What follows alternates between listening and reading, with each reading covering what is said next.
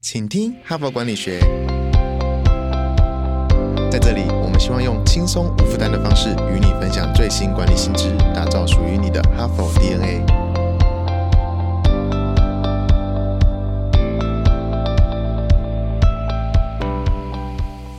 各位哈帕的精英们，大家好，我是节目代班主持人、哈佛商业评论全球繁体中文版行销总监伊文。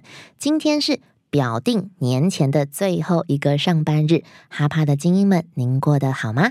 是提前在放假回家的路上，还是正在做最后的冲刺呢？放假当然是令人兴奋的，年假更是我们东方的团圆佳节。不过在这个时节前，大部分的各位应该都是公事要提前准备，私事、家事、孩子的事，年节出游计划更是团团转。所以本周的主题是大忙人时间管理术，也是因此。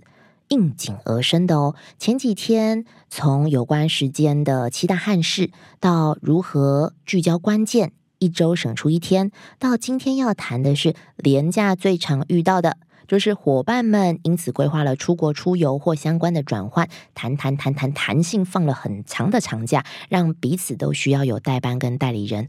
哇！就已经很紧了，规划很满的工作节奏，这个时候就爆炸了，没有错。哈帕的精英们，我们先请深呼吸一口气。出游是很棒的，我们要祝福所有的人旅途愉快。好的，那我们回来解决这个烦恼吧。今天请到的专家就是周一分享过文本的这个作者，也就是我们 Real Life 一。这间是专注在时间管理的顾问公司。那我们邀请到的作者是创始人兼首席执行官伊丽莎白·格洛斯·松德斯，他也是多本畅销书的作者、演讲者、训练顾问，更在《哈佛商业评论》美国总部出版了《如何投资你的时间如同金钱》这本书。今天我们只是选择他的代班浪工作爆量六大策略，帮我来解套。来吧，我们开始着手解决如何管理额外的工作量，让负担不超载，工作也能跟上进度。嘿，就过来就过来，你是否有这些烦恼呢？教育训练总是成效不彰，线上学习平台使用率开高走低，录播课程无法满足实际需求。现在这些问题，HBR 帮你通通解决。哈佛商业评论企业学习方案。我们采用数位与实体的混成式训练，集结百年来全球千位大师的知识精华，打造每天十到十五分钟的零碎式学习，以工作者为中心的企业读书会，大大提升同仁们的学习效率。赶快点击说明栏链接，交给我们，一起让知识落地，成为企业人才的能力与即战力。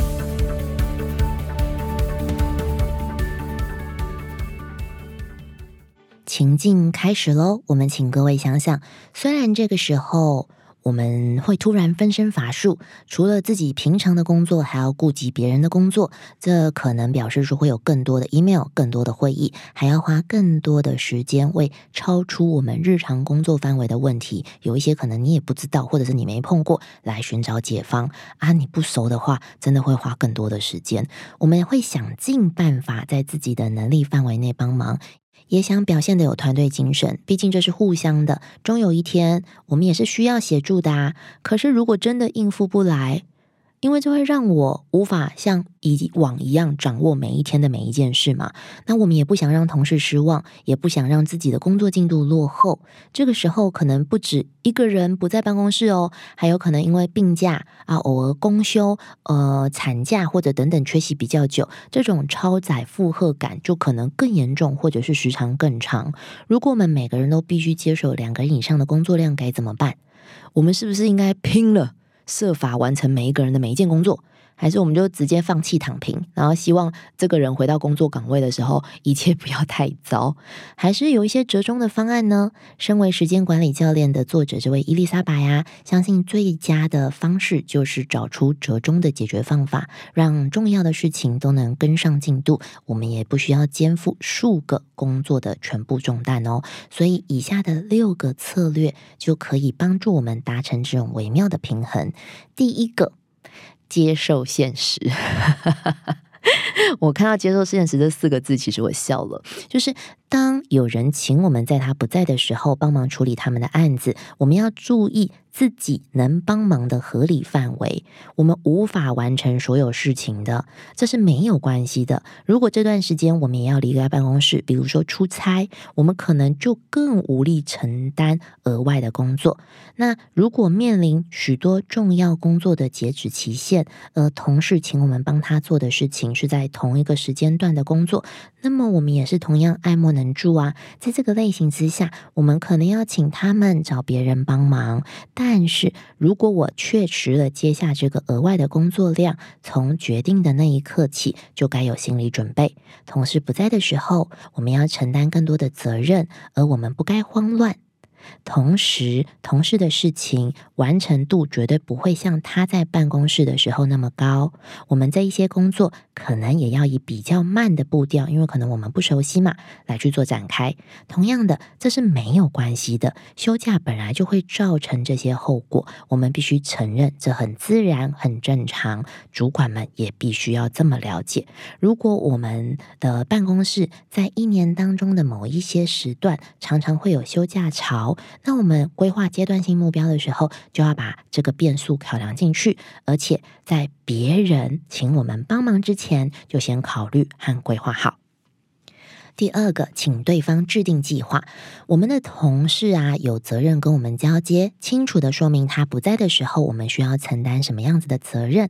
可能的做法是由他写一封 email，详细的列出专案的状态，接下来有哪些步骤、截止期限以及关键联络人。或者我们也可以开会沟通这些讯息。无论采用什么做法，重要的是应该弄清楚我们必须完成什么那些工作，还有目标。如此一来，我们在在处理额外工作的时候，就不用再花费心思去弄清楚，哎，到底被冲啥，并且呢，请同事在外出的时候，自动回复的信件上也放上我们的电子邮箱。这样，如果别人要接洽事情，是那位同事委托我们帮忙做的，就可以主动联系我们。第三个。专注在截止期限上。如果我们必须同时处理多项工作，那就要切换到生存模式。这篇文本这是第二个让我笑出来的四个字：生存模式。没错，非常的贴切。也就是说，极度注重工作截止期限以及哪天或哪周必须完成的关键事项。如果可能啊，我们就制作一张截止期限总表，列出我们的截止期限以及我们要替别人赶上的截止期限，然后审视这一周的行程，仔细想想我们要如何在那些期限内完成。因为我们要应付多人的工作，所以所有的工作必须提前进行。这个状况下。是非常容易发生意外的，你知道墨菲定律吗？或者莫名其妙，有的时候往前移、往后移一下就撞齐了。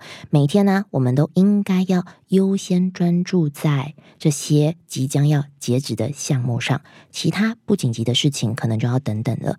例如说，没有截止期限的专案、流程改善项目，或者是拓展人脉的交流会议，在我们同事还没回来上班之前，最好是把其他的任务分派出去，或者是搁置下来，甚至是。暂停所有跟这些任务有关的会议，等到我们比较有时间的时候再做。那第四个很重要哦，限制加班。同事不在的时候，我们可能会很认命的一直想要待在办公室加班，但是请试着别加班过头了。如果我们必须多工作几个小时，挑选一些日子早点进办公室，晚一点点离开，或者在周末完成一些些零碎的项目，不要让加班时间演变成每晚加班，或者是。加上周末都还在加班，这样子我们不只会精疲力竭、心怀不满，也会降低我们的生产力。工作过度啊，不休息还会削减动力跟专注力，整体来说都是不好的。请不要加班过头。第五个，请求帮忙。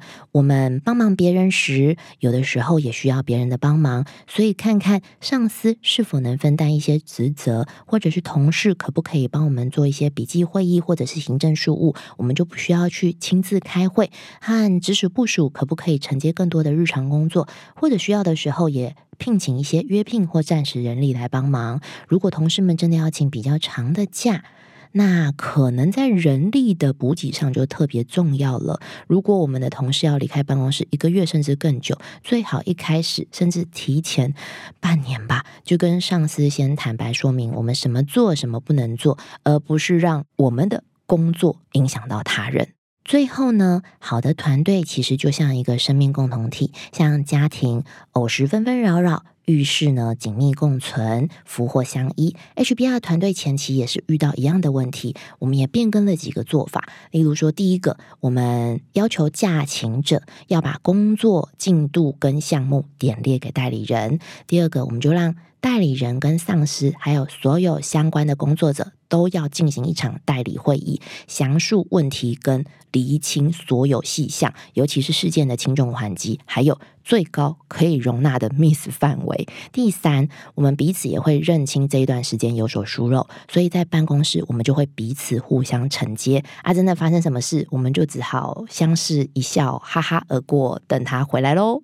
第四个，最大限度的不打扰休假者，可是我们必须还是得要求他随时备战的啦。今天就分享到这边喽，先预祝大家龙年行大运，佳节愉快。明天陪伴大家进入。龙年的假期第一天，我们将分享《大忙人时间管理术》的最后一集。啊，这个“集”是集数的“集”还是重疾的“集”，就看你的心情喽。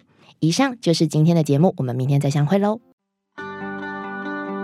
企业领袖、高阶经理人最宝贵的一堂课，《远见天下文化领导影响力学院》第三期典范课程即将开课，邀集嘉士达集团董事长陈其宏。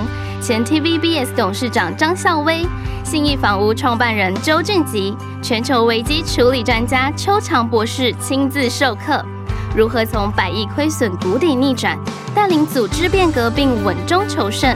五天的课程由典范企业家亲自传授经营心法，每天六小时客制化课程，解构成功经验，让您提升思考格局，掌握决策关键。